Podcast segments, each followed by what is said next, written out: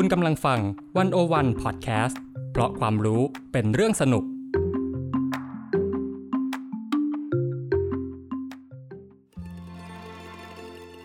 ถ้าเราอยากจะเป็นประเทศมหาอำนาจอะไทยจะเป็นได้ปะไม่ Game begin.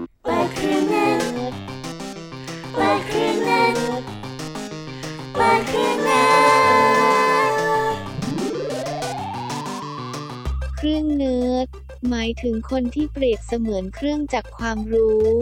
จริงจังกับการตอบปัญหาเพี้ยนเพี้ยนๆแบบมีหลักการ พี่ปอนคะวันก่อนค่ะ ทำไมคะอ้าย พี่ปอนได้ยินข่าวที่ประเทศเกาหลีอย่างกรุงโซลเนี่ยเขาวางแผนจะตรวจโควิดให้หมาแมวหรือเปล่าคะ หืมหมาแมวเหรอ ไม่ใช่คนเหรอ ไม่ใช่หมาคนรวยก็ไปตรวจได้เหรอแต่ ใช่ถูกแล้ว ทุกวันนี้เนี่ยพอมาย้อนกลับมาดูบ้านเราเนี่ย ทุกคนอะต้องไปต่อคิวตรวจโควิดกันเป็นวันๆ บางคนอะนะ สงสัยว่าตัวเองป่วยก็แอดมิดไม่ได้ วัคซีนที่เราไปซื้อเขามาเนี่ย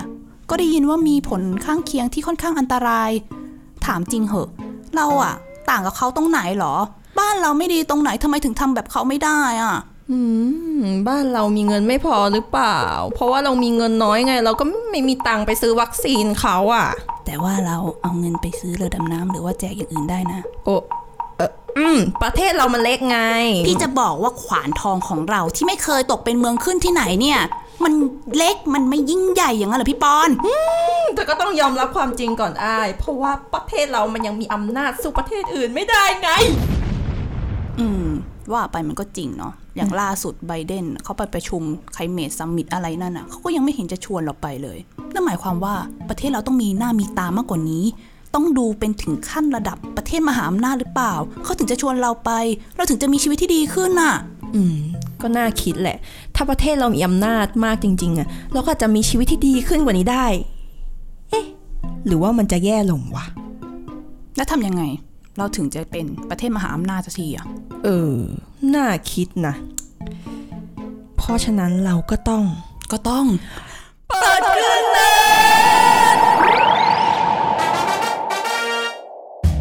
หากคุณกำลังมีความสัมพันธ์ซับซ้อนกับโลกใบนี้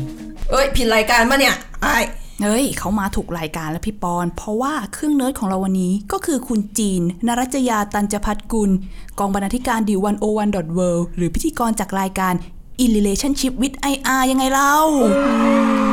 สวัสดีค่ะคุณจีนสวัสดีค่ะ สวัสดีค่ะ เหมือนไม่เคยเจอกันมาก่อนเลยอืมไม่เคยเจอกันเลยเนาะคุณปอนเนาะไม่เคยเจอคุณอ้ายเลยเนาะไม่ไม่เคยจริง ๆ ค่ะ แหม เพื่อไม่ให้เป็นการเสียเวลาขอถามตรงๆเลยละกันว่า ถ้าเราอยากจะเป็นประเทศมหาอำนาจอะไทยจะเป็นได้ปะไม่ อ่าสำหรับรายการเปิดเครื่องเนินวันนี้นะคะ ก็ขอลาไปก่อนแต่เดี๋เพียยงวเท่าเดี๋ยวนี้เดี๋ยวเดี๋ยวมันจะรีบปิดรายการอะไรขนาดนั้นอะคุณพี่อ้าวก็เขาตอบไปแล้วเมื่อกี้อะโอ้ยขอโทษได้ปะล่ะก็ถามผิดไปนิดเดียวอะขอถามใหม่ขออีกรอบนึงนะอะอะอะอะมาเอาอย่างนี้ เอาอย่างนี้ขอถามใหม่ ถ้าเกิดเราอยากจะเป็นประเทศมหาอำนาจเนี่ย เราจะต้องทำยังไงบ้างเหรอ อืม แล้วคิดว่าประเทศที่เป็นมหาอำนาจได้เนี่ย จะต้องมีอะไรบ้างล่ะ ต้องมีเงินเปล่าเออ อืม บ้า ประชากร เอ้ย วัคซีนดิ ตอนนี้ต้องมีวัคซีน เฮ้ย หรือว่าจะเป็นเรือดำน้ำกันนะ บ้านะรถถังดิ จริง ๆ อะไอ้ายว่าเป็นอะไรก็ได้ที่ไม่ใช่ ว่าขอโทษพี่น้องประชาชนคนไทยด้วยแล้วกัน บ้านะใครเขาจะไปว่ากันอย่างนั้น โอ้ อืม เราต้องมีอะไรคะอะเอาเข้าจริงแล้วเนี่ยคือหลายคนก็ ก็คิดแหละว่าจะต้องมีสิ่งที่เรียกว่า material capabilities หรือว่าความสามารถทางด้านวัตถุต่างๆอืมซึ่งไอ้วัตถุพวกเนี้ยมันก็จะหมายถึงเช่นว่ากำลังทหารเศรษฐกิจประชากร พื้นที่อันกว้างใหญ่ไพศาล หรือว่าอาจจะเป็นอะไรที่มองไม่เห็นก็ได้ ที่เรียกว่า soft power มันก็คืออำนาจที่แบบว่าใช้ไปเพื่อโน้มน้าวคนอื่นนั่นแหละ เหล่านี้มันก็ถูกแต่ว่า จากที่เราได้ไปคุยกับเครื่องเนิร์ดตัวจริงอืมใครคะ อาจารย์จิติพัฒน์พูนขำค่ะ อาจารย์ประจำภาควิชาความสัมพันธ์ระหว่างประเทศ มหาวิทยาลัยธรรมศาสตร์เนี่ย บอกว่าเราจะต้องไปดูสิ่งที่เรียกว่า 4R หรือว่าแหล่งที่มาของความเป็นมหาอำนาจค่ะ ซึ่งก็คือมีสีเรื่องตามชื่อเลย 4R อ่ามันมีอะไรบ้างคะอะสี่อย่างอะ R แรกเนี่ยก็คือ resource ทรัพยากร คือถ้าเราพูดถึง IR เนี่ย เราก็จะพูดถึงทฤษฎีใช่ไหมแล้วแต่ละทฤษฎีอะมันมองไม่เหมือนกัน แต่ว่าสิ่งที่ ทฤษฎีทุกสำนักเนี่ยมองตรงกันก็คือเรื่อง resource นี่แหละว่ามันเป็นของที่ต้องมีถึงจะมีโอกาสที่จะเป็นมหาอำนาจได้ ถ้าถามว่ามีอะไรบ้างล่ะ ก็อย่างที่พูดไปเมื่อกี้นะ มันก็อาจจะเป็นเรื่องของทหารกองทัพอำนาจเศรษฐกิจเงินถุงถังอะก็ลองจินตนาการดูว่าถ้าเกิดเรามีกองทัพที่เข้มแข็ง เรามีเศรษฐกิจที่เฟื่องฟู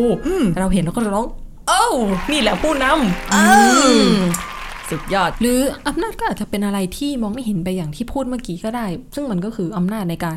เป็นตัวอย่างแล้วก็ใช้ความเป็นตัวอย่างนั้นะโน้มน้าว ชักจูงให้ใครทำอะไรตามโดยที่ไม่ต้องไปใช้กำลังบีบบังคับ ไม่ต้องไปใช้กำลังทางทหารไปข่มขู่ หรือว่าใช้อำนาจทางเศรษฐกิจในการที่จะปิดปากเจรจาก็ก็อาจจะเรียกว่าเป็นอำนาจก็ได้อะไรเงี้ยตัวอย่างที่อาจจะเห็นได้ชัดก็คืออย่างที่ EU พยายาม ส่งออก ค่านิยมสิทธิมนุษยชนไปยังที่ต่างๆ ทั่วโลกอะไรอย่างเงี้ย อืม แล้วไทยเราเนี่ยพอจะเป็นโมเดลเป็นตัวอย่างอะไรให้เขาได้บ้างไหมอะเออพูดได้ใช่ไหมพูดได้พูดได้ในสิในลองในลองเมาส์อืมเขาก็ว่ากันว่า ไอ้โมเดลคอสชที่ไล่จับคนเห็นต่างเนี่ย ก็ก็ก็มีคนทำตามอยู่อะไรอย่างเงี้ยอืมหรือคิดอีกแบบเราก็อาจจะได้ตัวอย่างมาจาก พี่ใหญ่ของเราก็ได้นะอืมพี่ใหญ่พี่ใหญ่ที่ก็คือที่เขาเรียกว่าแดนมังกรอะไรอย่างนั้นเหรออืมอะไรประมาณนั้นน่ะแหละอืมน่าคิดค่ะน่าคิดมาที่ R2 ดีกว่า อ่าสำหรับ R2 ที่อาจารย์เจติพัฒน์บอกมานะคะ ก็คือ rising หรือว่าการผงาดขึ้นมาเป็นดาวเด่น ซึ่งไอการผงาดขึ้นมา เป็นดาวเด่นได้เนี่ยมันหมายความว่ารัฐจะต้องมีศักยภาพที่จะต้องผงาดขึ้นมาได้ แล้วก็อาจจะต้องมีทั้งความตั้งใจด้วยที่จะผงาดขึ้นมาเป็นมหาอำนาจอะไรเงี้ยคืออย่างเรื่องศักยภาพเนี้ยมันก็เห็นเห็นกันอยู่ว่ารัฐไหนมันพุ่งขึ้นมาก็ก็ก็อาจจะดูได้ไม่ยากแต่เรื่องที่ดูได้ยากเนี่ยก็คือเรื่อง intention ว่าอยากจะขึ้นมาเป็นมหาอำนาจหรือเปล่าแล้วถ้าตั้งใจเนี่ยตั้งใจแล้วแล้วจะทำอะไรต่อ ออย่างในปัจจุบันเนี้ยเราก็จะเห็นสหรัฐกับจีนฮึ่มๆใช่ไหมสิ่งเนี้ยมันเกิดขึ้นก็เพราะว่าสหรัฐและพันธมิตรเนี่ยกังวลว่าที่จีนเนี่ยเติบโตยิ่งใหญ่ขึ้นมาในสิบปีที่ผ่านมาเนี่ยมันมันโตทำไมโตมาทำไม ซึ่งถ้ามองในมุมของจีนเองเนี่ยจีนก็จะบอกว่าอืมฉันก็ฉันก็แค่พัฒนาเศรษฐกิจของฉันไปทำโครงการ BRI สาร สารประโยชน์ทางเศรษฐกิจกับประเทศที่อยากจะสารผสานผลประโยชน์กับจีน กองทัพก็ก็พัฒนาขึ้นมาเดินเรือแง่นๆอยู่ในทะเลจีนใต้อะไรอย่างเงี้ยก็ก็ก็มันเป็นอาณาเขตที่จีนมีสิทธิ์ที่จะต้องปกป้องทำเพื่อความมั่นคงของจีน ฉันก็ แบบว่าก็ก็เติบโตขึ้นมาอย่าง peaceful เป็น peaceful rise peaceful development อะไรเงี้ยรักสงบแค่นั้นเองไม่ได้ทำอะไรอะไรไม่ได้เงี้ยตั้งใจอยากจะเด่นดังกับใครเขาหรอกอะไรอย่างขอนี้โทว่าษนะซันขอโทษนะคะที่แสงของฉันนี่มันไปเข้าตาเธออย่างนี้หรือเปล่าคะอืมอะไรประมาณนั้นแหละแต่แต่แต่ทั้งนี้ทั้งนั้นอย่างที่จีนบอกมาว่าฉันเป็น peaceful rise เนี่ยหรืออย่างที่สีจิ้นผิงก็เพิ่งบอกไปเมื่อไม่นานนี้ว่าแบบจีนไม่ได้มีเจตนาจะเป็นเจ้าโลกนะ ในงานประชุมอะไรสักอย่างหนึ่งในเงี้ยก็มันก็วัดไม่ได้จริงอะว่าจริง ๆ แล้ว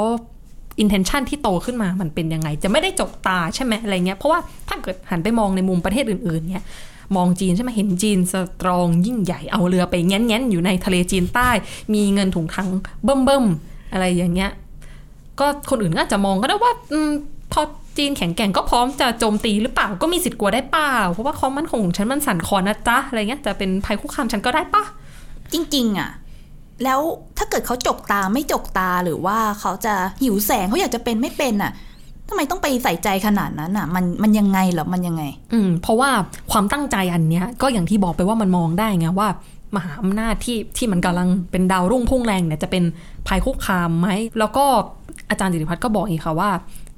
intention เนี่ยมันทำให้เราสามารถกำหนดรูปแบบมหาอำนาจใหม่ได้อย่างน้อย 2 แบบ ก็คือเป็นมหาอำนาจที่ต้องการคงระเบียบโลกแบบเดิม หรือที่เรียกว่า status quo หรือว่ามหาอำนาจที่อยากจะล้างกระดานใหม่ทั้งหมด หรือที่เรียกว่า revisionist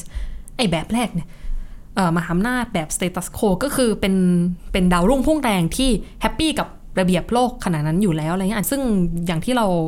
ทราบกันดีมันก็คือระเบียบโลกแบบเสรีนิยมที่เราเห็นเห็นกันอยู่ว่าเป็นโลกที่ นิยมประชาธิปไตย นิยมสิทธิมนุษยชน นิยมเศรษฐกิจแบบตลาดเสรีค้าเสรีทำการทูตพหุภาคี ก็ซึ่งมันก็คือที่เราชอบเห็นนานาประเทศมาสมหัวคุยกันตามองค์กรระหว่างประเทศมันก็คือการทูตพหุภาคีแบบนี้อะไรอย่างเงี้ยแต่ว่า ก็คือจะบอกว่ามหาอำนาจพวกนี้เนี่ยพอมันเติบโตขึ้นมาเราก็จะไม่เห็นความเปลี่ยนแปลงอะไรมากมายแบบพลิกหน้าฟ้าพลิกฟ้าพลิกแผ่นดินอะไรอย่างนั้นสินะอืมอืมอะไรก็อะไรประมาณนั้นอะไรเงี้ยแต่มันก็จะมีอีกแบบหนึ่งก็คือ revisionist power ก็คือดาวรุ่งพุ่งแดงที่ไม่ค่อยแฮปปี้กับระเบียบโลกปัจจุบันเท่าไหร่ก็อาจจะดำเนินนโยบายอีกแบบหนึ่งอาจจะเข้ามาแล้วก็ปรับปรับเปลี่ยนเปลี่ยนระเบียบโลกให้มันสอดคล้องกับอำนาจของตนเองมากขึ้น อะไรแบบนี้ก็จะหิวแสงต้องการอำนาจซะหน่อย ไอ้พวกนี้แหละที่เขามองว่าอาจจะเป็นภัยคุกคาม หรือว่าจะเป็นอะไรที่แบบไม่รู้จะทำอะไรต่อไป อืมใช่แต่ว่าพอมันวัดที่ intention มันก็จะคุมเครือนั่นแหละก็ก็ต้องเถียงกันต่อไปมันก็ดีเบตได้เนาะถัดจาก R2 ไปแล้ว R3 ของเราคืออะไรคะอ่าอ่าที่ 3 ก็คือ recognition หรือว่า การแสวงหาการยอมรับในระดับระหว่างประเทศนะก็คือพูดง่ายๆ ก็ถ้าเราจะเป็นมหาอำนาจได้เนี่ยไม่ใช่ว่าฉันอาจจะต้องมองว่า อืมฉันนี่แหละมีอำนาจ แต่ว่าคนอื่นก็ต้องมองเหมือนกันว่า นี่แหละมหาอำนาจอะไรเงี้ยก็คือเคลมตัวเองไม่ได้นะจ๊ะแกต้องให้คนอื่นยอมรับด้วย อืมใช่ใช่ใช่ใช่ใช่คืออย่างที่ไปคุยกับอาจารย์สิริพัฒน์มาอย่างเงี้ยอาจารย์ก็บอกว่ามันมีสิ่งที่เรียกว่า club of great power อยู่โอ้ดูดูชื่อเนี่ยดู เป็นอะไรแบบบิชชี่มากอะดูมีความแบบอะไรประมาณนั้นใช่ใช่คือไอถ้าเราจะเป็นมหาอำนาจเนี่ยชมรมรับขับเจ้าโลกเหล่านี้ก็ต้องยอมรับเหมือนกันว่า อืม นี่แหละคือมหาอำนาจที่จะต้องมาเข้าร่วมกับชมรมรับของเราอะไรอย่างเงี้ยอ่าก็คือต้องอีคลับเนี่ยต้องยอมรับก่อนว่า แกนั่งกับฉันได้ you can sit with us นะจ๊ะอย่างนี้หรือเปล่าฉันจะรับแกเป็นสมาชิกใหม่ของเราอืมใช่แต่ว่าถ้าเกิดว่า ไอ้แก๊งชมรมรับขับเจ้าโลกเนี่ยอืมไม่ยอมรับว่าดาวรุ่งพุ่งกระชูดเนี่ยจะเป็นรัฐมหาอำนาจใหม่เนี่ยมันก็อาจจะเกิดความขัดแย้งหึมๆกันก็เป็นไปได้ เขาจะตบตีกันเหรอคะอืมมันก็มันก็เคยเกิดขึ้นมาแล้วในประวัติศาสตร์อะนะแต่พูดไปแล้วก็เดี๋ยวจะยาวงั้นเราถัดไปก่อนเลยดีกว่า ว่า R ที่ 4 R สุดท้ายของเรามันคืออะไรคะส่วน R ที่ 4 เนี่ยก็คือ responsibility หรือว่าความรับผิดชอบในเวทีระหว่างประเทศในประชาคมโลก ก็คือเธอจะเป็นมหาอำนาจอย่างเดียวไม่ได้นะ คือเธอก็ต้องถูกคาดหวังนะ ว่าจะต้องเป็นมหาอำนาจที่มีความรับผิดชอบต่อผลประโยชน์สาธารณะของโลกอะไรอย่างเงี้ยจะต้องเป็นผู้นำที่ทำตามระเบียบโลกนะขณะนั้นเป็นตัวอย่างที่ดีแล้วก็อาจจะต้อง จัดสรรสินค้าบริการสาธารณะระหว่างประเทศต่าง ๆ เช่นแบบอะดูค่าเงิน ดูจัดการเรื่องระบบพันธมิตรทางการทหารอะไรอย่างเงี้ยหรือว่าอย่างที่เราเห็นกันล่าสุดก็คือ การจัดส่งวัคซีนให้ความช่วยเหลือประเทศพันธมิตรต่าง ๆ อะไรอย่างเงี้ยเขาถึงได้บอกว่าพลังที่ยิ่งใหญ่ มาพร้อมกับภาระอันใหญ่ยิ่งถูกต้องที่สุด แต่ว่าพอมาดูดีๆแล้วเนี่ย อเมริกา ที่เป็นมหาอำนาจเนี่ยอย่างสมัยโดนัลด์ทรัมป์อย่างนั้นอะเขาก็ดูไม่ได้แคร์ว่าจะต้องรับผิดชอบเกี่ยวกับโลกอะไรอย่างนั้นมากมายหรือเปล่า อย่างนั้นก็แสดงว่าจริง ๆ แล้วไออาร์สี่ตัวที่อาจารย์จิตติพัฒน์บอกเนี่ย คนที่เป็นประเทศมหาอำนาจอาจจะไม่จำเป็นต้องมีครบหรือเปล่าอะ อืมมันก็จริงอะนะ เพราะว่าช่วงก่อนหน้านี้ก่อนที่ไบเดนจะชนะเลือกตั้งประธานาธิบดีสหรัฐใช่ไหมช่วงที่ทรัมป์ครองเมือง เเราก็เห็นสหรัฐเป็นมหาอำนาจที่ไม่ค่อยรับผิดชอบในการจัดการระเบียบโลกเท่าไหร่ต่าง ๆ นานา แล้วก็ไม่ทำตามคาดหวังของประชาคมชาวโลกอะไรเงี้ยทุกคนก็ด่ายับแหละแต่ประเด็นก็คือว่าอเมริกาเนี่ยเป็นมหาอำนาจที่ก็ยิ่งใหญ่มายาวนานแล้ว แล้วก็เป็นมหาอำนาจมานานค่อนข้างนานทีเดียวอะไรอย่างเงี้ยก็อาจจะเรียกได้ว่าพอแบบว่าอำนาจลงหลักปักฐานแล้วเรียบร้อยจุ๊บปุ๊บก็ก็อาจจะไม่ต้องมีสีอย่างนี้ครบก็อาจจะขาดขาดหายหายไปได้ใน บางอันอะไรเงี้ย แต่ว่าที่หลักๆจะต้องมีเนี่ยก็คือ resource นะก็ต้องมีทรัพยากร อันอุดมสมบูรณ์หรือว่าที่ทำให้เราได้เปรียบกับรัฐอื่น ๆ หรืออย่าง recognition เนี่ยการที่บรรดาประชาคมโลกและชมรมรับขับเจ้าโลกเนี่ยจะยอมรับก็ก็ก็ยังสำคัญอยู่ เพราะว่าแน่นอนว่าความสัมพันธ์ระหว่างประเทศก็ไม่ไม่ได้ต่างจากความสัมพันธ์ในสังคมซะเท่าไหร่หรอกถ้าไม่มีใครยอมรับก็ก็แน่นอนก็อยู่ก็ไม่ใช่มหาอำนาจอะไรเงี้ยมันก็ เหมือนกับรัสเซียในช่วงหลังสงครามเย็นที่อำนาจค่อยๆดรอปลง แล้วก็แก๊งชมรมรับขับเจ้าโลกเนี่ยก็ไม่ค่อยชักจะยอมรับรัสเซียว่ารัสเซียเป็นมหาอำนาจแล้วรัสเซียก็หัวเสียพอสมควรอะไรเงี้ยแต่เรื่องอื่นๆอย่างการที่อยากจะผงาดขึ้นมา ความตั้งใจที่จะเข้ามาทำอะไรกับระเบียบโลกเนี่ยอาจจะไม่ได้จำเป็นแล้วส่วนเรื่อง responsibility ก็ มันก็ขาดขาดหายหายๆได้บ้างอะไรเงี้ยมันก็จะออกมาเป็นอาการอย่างที่เราเห็นกันเมื่อสี่ปีที่แล้วที่ระเบียบโลกมันค่อนข้างผันผวนวุ่นวายนะนะอืมนะก็คือถ้าถ้าโตแล้วเนี่ย มันก็ขาดได้บ้างใช่ไหมบางอืมบางอา แต่ว่าอีกเรื่องหนึ่งที่อยากรู้ก็คือ ทุกรัฐในโลกเนี้ย ทุกคนเขาอยากจะเป็นมหาอำนาจกันหมดไหมทุกคนมีความหิวแสงเหมือนกันหมดไหมคะอืม ที่ไปคุยกับอาจารย์จิติพัฒน์มาเนี่ย ก็ก็ก็คงมีไม่มากก็น้อยอะไรอย่างเงี้ยอ่า ถ้าเป็นรัฐเล็ก ๆ ที่อยากจะทะเยอทะยานหน่อยอะไรเงี้ยก็ต้องดูว่ารัฐเหล่านั้นมี leadership มีความเป็นผู้นำหรือว่า มีวิชั่นมีสายตา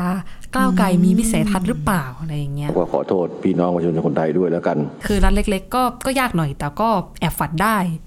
แต่ว่าด้วยความที่เป็นรัฐเล็กแล้วรัฐเล็กมักจะ อืม ถ้าพูดกันอย่างตรงไปตรงมานะมักจะ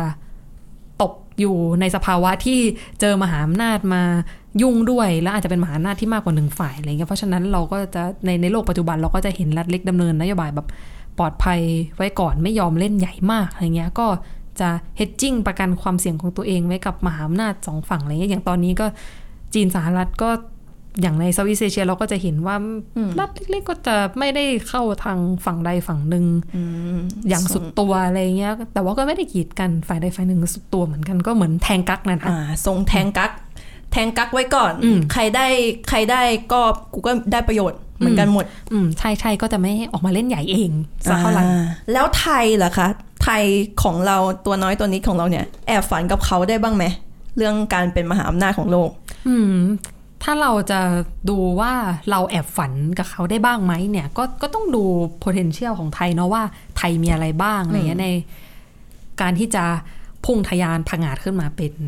มหาอำนาจหรือเป็นอำนาจที่พอจะเชิดหน้าชูตาได้บ้างอะไรเงี้ยอาจารย์จิติพัฒน์ก็บอกว่าเราจะต้องดูที่ช่วงเวลาดูที่ระบอบการเมืองแล้วก็ดูสถานการณ์การเมืองภายในด้วยอืมจริง ๆ มันก็มีช่วงที่น่าสนใจเหมือนกันว่า ไทยพอจะไปวัดไปวากับเขาได้อยู่อย่างน้อยก็ในภูมิภาคนะซึ่งก็คือเป็นช่วงของคุณชาติชาย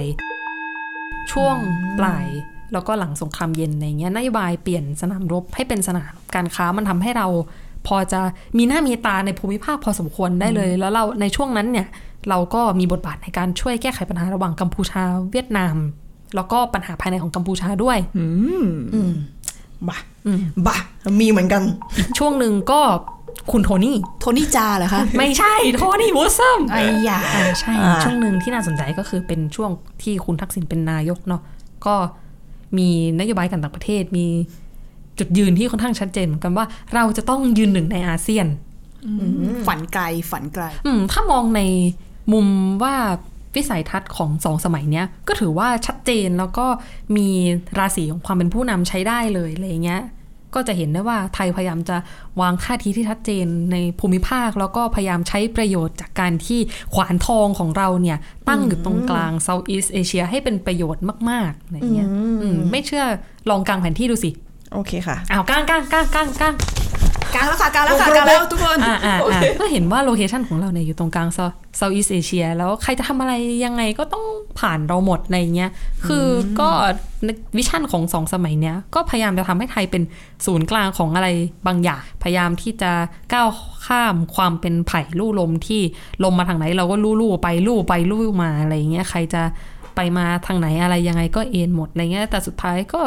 ไม่ประสบความสำเร็จเท่าไหร่ทำไมอะคะเพราะว่าเอ่อทั้งสองสมัยเนี้ยก็ถูกวิจารณ์นั่นแหละว่าการสร้างจุดยืนของไทยเนี่ยเอ่อก็เรียกว่าอะไรไทยก็มีหน้ามีตาก็จริง แต่มันก็ไม่ได้เน้นผลประโยชน์แห่งชาติเท่าที่ควรแต่กลับไปเน้นผลประโยชน์ทางธุรกิจเสียมากกว่า แต่ถ้ามองในปัจจุบันเนี่ยก็อาจารย์ธีรพัฒน์ก็มองว่า ไทยก็นะน่าเศร้าไม่ได้มีความสามารถอะไรที่จะพังอาจขึ้นมาเสียเท่าไหร่ทำไมอะคะ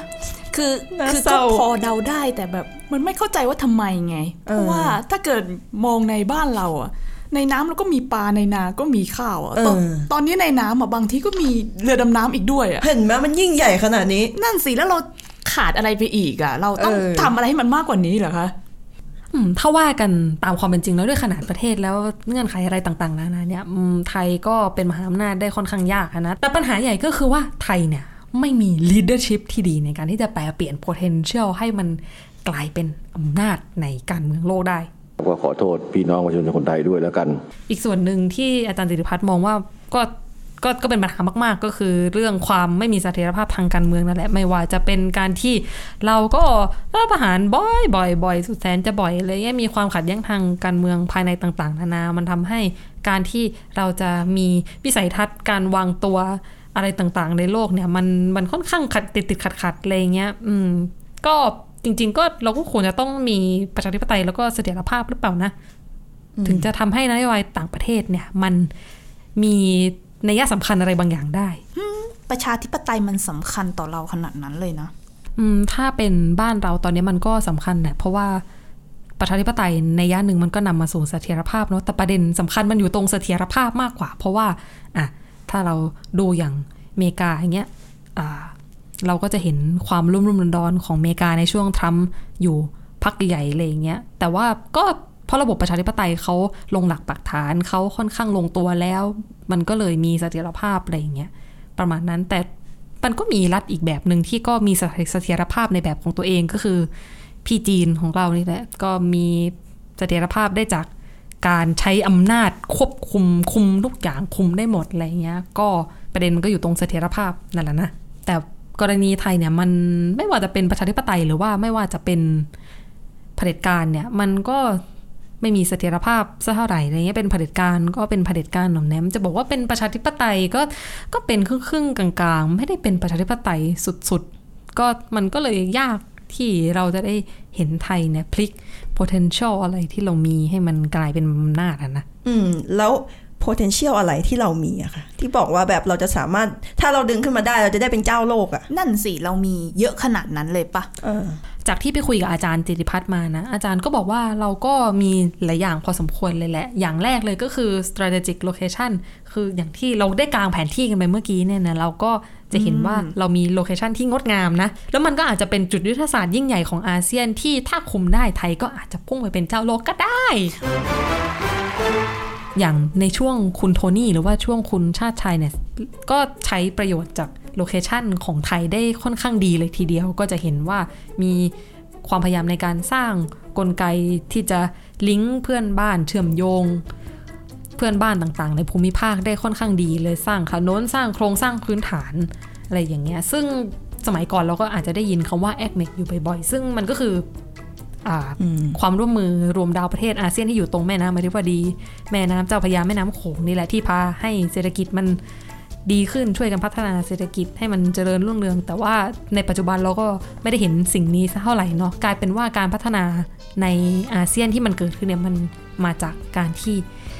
จีนกับญี่ปุ่นเนี่ยเข้ามาลงทุนต่างๆนานาซะเสียมากกว่าอะไรอย่างเงี้ยอืมอีก potential หนึ่งที่ไทยน่าจะมีก็คือคลองไทยเนาะคอฮอดกะ ก็ดีเบตกันมาพักใหญ่ๆแล้วว่าจะขุดไม่ขุดดีขุดไม่ขุดอะไรเงี้ยแต่จริง ๆ มันเป็นความได้เปรียบในเรื่องโลเคชันของเราอีกแล้วอะไรเงี้ยเพราะว่าก็อย่างที่บอกกลางแผนที่อีกรอบนึงเราก็อยู่ตรงกลางอยู่ดีเนาะลองจินตนาการดูว่าถ้า พวกคลองต่างๆ ในโลกนี้อย่างที่เราก็ได้ยินชื่อกันบ่อยๆ คลองปานามา คลองสุเอตที่เพิ่งมีเรือไปติด อะไรอย่างเงี้ย แล้วก็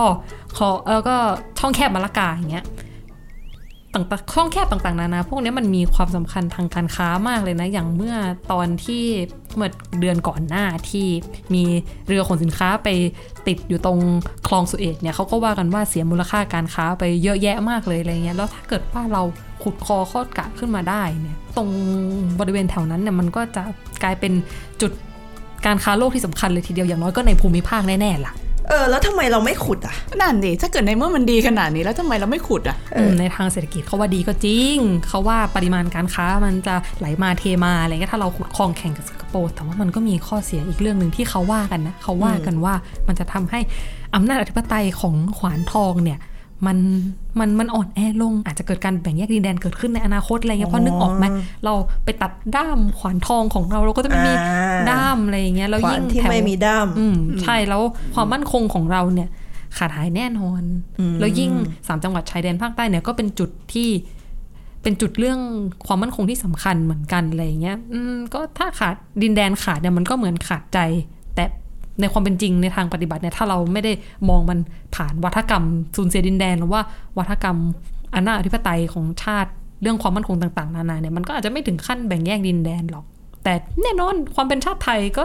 ใครก็หักด้ามขวานเราไม่ได้หรือเปล่านะทั้งนี้ทั้งนั้นก็ต้องดีเบตกันต่อนะ เรื่องเหล่านี้ ทีนี้ทีนี้ทีนี้มันมีของดีอีกอย่างที่เขาบอกว่าเราเป็น potential เหมือนกันที่เขาบอกว่าประเทศของเราเนี่ย มันเป็น อู่ข้าวอู่น้ำของโลกอ่าเป็นเออประเทศที่ทำอาชีพเกษตรกรเป็นหลักอืมเอออัอันเนี้ยมันจริงไหมมันถือว่าเป็น potential ที่สำคัญของเราหรือเปล่า ใช่จริงเลย ไม่ผิด ก็ต้องยอมรับนะว่าเกษตรกรคือสันหลังของชาติในไทยอะนะ เราโดดเด่นมากในเรื่องของภาคเกษตรกรรมต่าง ๆ แต่ว่าประเด็นก็คือว่าเราจะทำอย่างไรให้ผลผลิตต่างๆ ของเราข้าวยางพารามันสับปะหลังเนี่ยมัน กลายไปเป็นอำนาจอะไรบางอย่างของเราในโลกได้อะไรอย่างเงี้ยซึ่งประเด็นสำคัญก็คือว่าอืม potential เหล่านี้มันถูกจำกัดโดยการผูกขาดของนายทุนใหญ่ใครนะ ก็รู้ๆกันอยู่นั่นแหละว่าใคร potential อีกอย่างหนึ่งที่เรามีก็คือพลังงานนี่แหละอ่าวไทยก็เป็นแหล่งพลังงานสำคัญเหมือนกันอะไรเงี้ยเรามีก๊าซธรรมชาติอยู่พอสมควรแต่เราก็ยังไม่เห็นว่ามันจะกลายเป็นอำนาจอะไรที่ชัดเจนขนาดนั้นอะไรเงี้ย และอีกศักยภาพหนึ่งที่น่าสนใจและดูจะมีแววมาก ๆ เลยสำหรับไทยเนี่ย ก็คือเรื่อง soft power นะอ่าพวกลำไทย พวกมวยไทยอะอาหารไทย นวดไทย การท่องเที่ยวไทย ผู้หญิงไทย ใช่ทั้งหมดจ้ะ แล้วก็อีกอย่างหนึ่งก็ต้องยอมรับตรงๆนะว่า ค้าบริการที่มากับการท่องเที่ยวเนี่ย ก็อาจจะเรียกได้ว่าเป็นซอฟต์พาวเวอร์ของเราหรือเปล่า เราถืออะไรแบบนั้นเป็นซอฟต์พาวเวอร์ได้ด้วยเหรอ ก็ต้องยอมรับความจริงนั่นแหละว่า เรามีเรื่องดาร์ t ทัวริซึมแฝงมาอะไรเงี้ย ซึ่งจริง ๆ ประเด็นมันไม่ได้อยู่ตรงที่ว่าดาร์ t ทัวริซึมมันผิดหรือมันอะไร แต่ประเด็นก็คือว่าจะทำยังไงให้ sex worker คนที่ทำงานในภาคส่วนเนี้ยอืมได้ทำงานที่ถูกกฎหมาย แล้วก็ทำให้มันเป็นอาชีพที่มีศักดิ์ศรีมีสวัสดิการทำให้รัฐได้ภาษี ประเด็นมันอยู่ตรงนี้นี่แหละครับอืมเห็นด้วยค่ะเห็นด้วยอะอะแล้วมีอีกไหม มี potential อะอย่างสุดท้ายก็คือความเป็นผู้นำผ่านภูมิภาคอาเซียนนี่แหละ คือเราก็มักจะได้ยินกันบ่อยๆ แล้วก็พูดกันบ่อยนะว่าไทยเป็นผู้ก่อตั้งอาเซียนเป็นสมาชิกแรกเริ่มอะไรเงี้ย แต่ประเด็นก็คือว่าเราก็พูดกันอยู่นั่นแหละแต่เราไม่สามารถเปลี่ยนสิ่งเหล่านี้ให้กลายเป็นอำนาจที่ทำอะไรบางอย่างได้จริงอะไรเงี้ย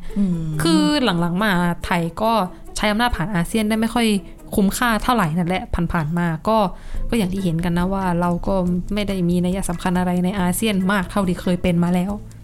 คือพูดง่ายๆว่าเราอะมี potential มากมายแหละ แต่เราติดกับดักที่ว่าเราไม่สามารถเปลี่ยน potential ทั้งหลายให้กลายเป็นอำนาจบนเวทีโลกได้ ใช่ไหมทีนี้เนี่ยเราต้องใช้เวลาอีกกี่ปีอะเราถึงจะสามารถเปลี่ยน potential ทุกอย่างให้กลายเป็น power แล้วกลายไปเป็นชาติมหาอำนาจโลกได้ 10 ปีหรือเปล่า อืมยี่สิบเพอะอืมบ้าสามสิบเราข้ามไปเลยไหมห้าสิบปี เราต้องใช้เวลากี่ปีอะจีน อืม จากที่ไปทำการดิสคัสมากับอาจารย์ธิติพัฒน์นะคะ ก็อืมดูจากสภาพตอนนี้ดูจากความเป็นผู้นำดูจากวิสัยทัศน์ แล้วก็ดูจากเสถียรภาพของไทยเนี่ย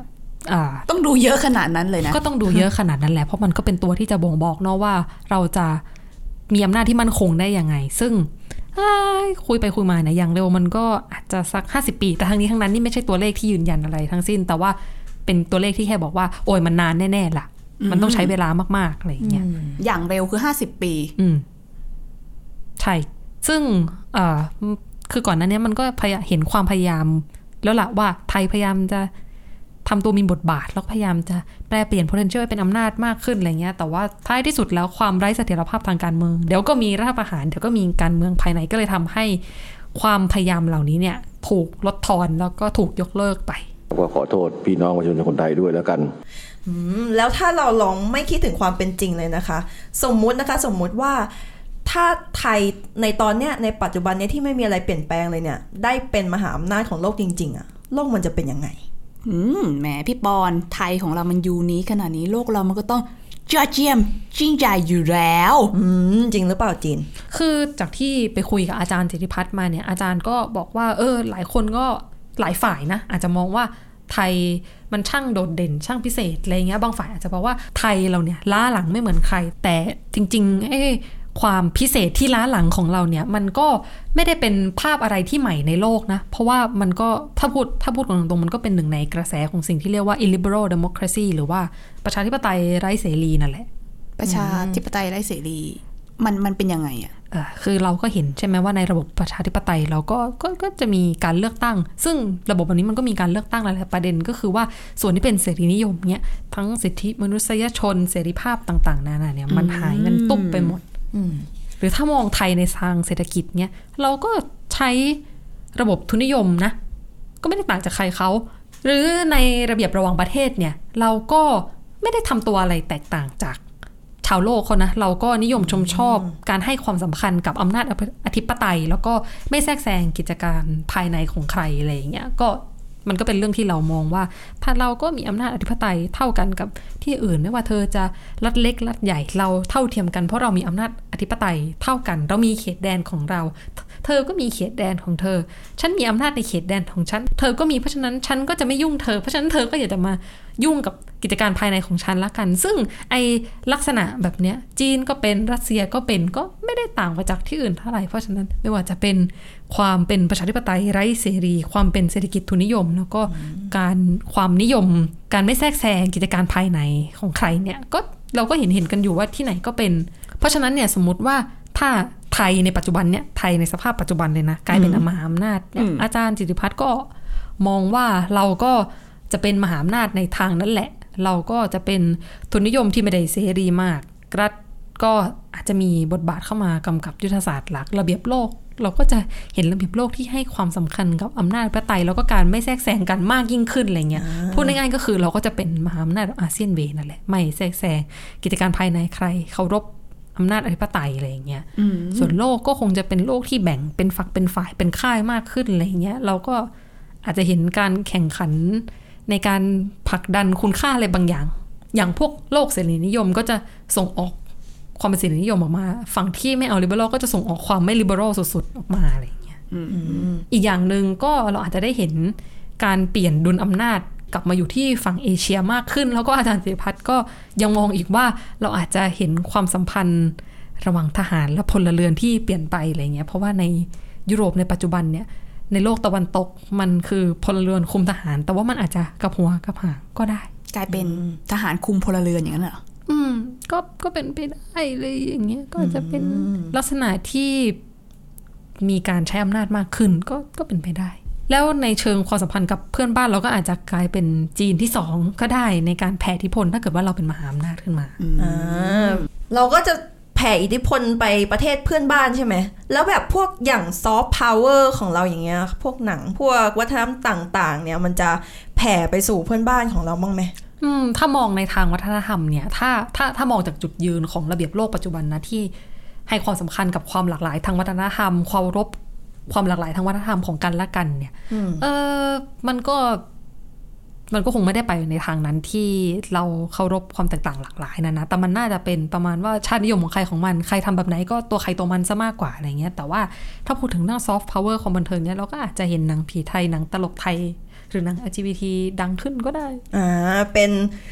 หอแต๋วแตก trilogy แบบอเวนเจอร์ เออ คนมาดูหอแต๋วแตกแทนอเวนเจอร์อย่างนี้อืมก็เป็นไปหรือเปล่าได้ ก็เป็นไปได้ อืมอีพยูน พยูน ไม่ได้ฆ่า ทีนี้เนี่ยพอเวลาพูดถึงอเมริกาอย่างเงี้ย เราก็จะนึกถึงการเลือกตั้งครั้งใหญ่ที่เพิ่งเกิดขึ้นมาไม่นานใช่ไหมเราอะสงสัยว่าถ้าเกิดสมมุติไทยมันเป็นมหาอำนาจอะเราจะเห็นภาพที่แบบว่าเวลาเราเปลี่ยนผู้นำมีการเลือกตั้งอ่านนายกอะไรอย่างเงี้ยเออเขาจะมาแบบอ๋อมาลุ้นมาเชียร์ประเทศอื่นว่าแบบจะเป็นลุงตู่หรือว่าจะเป็น อืมอีกคนนึงอ่าอะไรแบบเนี้ยๆตุ้งตุ้งตุ้งตุ้งลุงตู่ตุงตุงอะเออคนคนนั้นจุกจิกอะเออเออเราเราจะพอเห็นภาพแบบนี้ไหมหรือเปล่า ไม่ต้องลุ้นหรอกที่คุยกับอาจารย์จิติพัฒน์มาเนี่ย เห็นกันนะว่าน่าจะเป็นไปในทางที่จะเป็นแบบพี่จีนซะมากกว่า พี่จีนมันยังไงคะพี่จีนเขาคุณสีจิ้นผิงนะคะเขาเลือกที่จะล็อกอำนาจปลดเทอมลิมิตประธานประธานาธิบดีออกอะไรอย่างเงี้ยโอ้ยแทนที่ว่าจะเป็นประธานาธิบดีได้แค่กี่ปีอะไรเงี้ยก็ปลดทิ้งออก เป็นกี่ปีก็ได้ไม่มีกำหนดใดๆทั้งสิ้นเท่านั้น เราก็อาจจะเห็นอารมณ์ประมาณว่าสีจิ้นผิงมาประชุมปูริตบูโรแล้วก็ต่ออายุอำนาจของตัวเองไปเรื่อยๆอะไรอย่างเงี้ยอ่าเป็นภาพแบบลุงตู่ต่ออำนาจไปเรื่อยอืมใช่แต่ประเด็นก็คือว่าระบบแบบเนี้ยมันก็ต้องอาศัยผู้นำที่มีคาริสมา มีความเป็นผู้นำสูงเหมือนกันอะไรอย่างๆอืเงี้ยมอย่างจีนเราก็จะเห็นผู้นำเดียวๆ ที่มีชื่อเสียงเรียงนามโดดเด่น แล้วก็ได้ยินชื่อกันบ่อยๆ อย่างแบบเติ่งเสี่ยวพิงเหมาเจ๋อตงอะไรอย่างเงี้ย แต่ว่าอย่างในไทยก็ก็ขอโทษพี่น้องประชาชนคนไทยด้วยแล้วกัน ถ้าไทยเป็นมหาอำนาจในสภาพอำนาจนิยมแบบนี้เราก็อาจจะเห็นการจัดการฝ่ายค้านที่รุนแรงขึ้นอะไรเงี้ยซึ่งตอนนี้น่าเศร้าเราก็เห็นอะไรประมาณนั้นแล้วอยู่อะไรเงี้ยแล้วก็ไทยก็คงจะไม่ได้สนใจเรื่องค่านิยมแบบเสรีนิยมซะเท่าไหร่อะไรอย่างเงี้ย ก็อาจจะเห็นไทยกวาดล้างคนต่างหนักขึ้น เหมือนกับที่จีนเนี่ยก็กวาดล้างคนบุคคลที่ไม่พึงประสงค์ออกจากระบบราชการตำรวจทหารหรือแม้กระทั่งนายทุนใหญ่แบบแจ็คหมาอะไรเงี้ยก็โดนหมดอะฟังฟังดูสิ้นหวังจังวะอืมแสนแต่เศว่าร้าอะแต่แต่ว่านั่นมันคือการมองในแบบภาพรวมๆในระดับโลกใช่ปะแล้วถ้าเกิดแบบว่า อยากจะถามชีวิตประจำวันอืมของคนตัวเล็กตัวน้อย อะไรอย่างเงี้ย แบบบ้านเรา เนี่ยเราจะมีคุณภาพชีวิตที่ดีขึ้นไหม ถ้าเกิดไทยเป็นมหาอำนาจแบบเนี้ยเออชีวิตของพวกเราจะได้วัคซีนเร็วขึ้นไหมนะ เสียใจด้วยนะ ถ้าเป็นมหาอำนาจในสภาพนี้ก็ก็คงจะเป็นได้แค่ฝัน ฝันที่กล้าฝัน ฝันที่ได้แต่ฝัน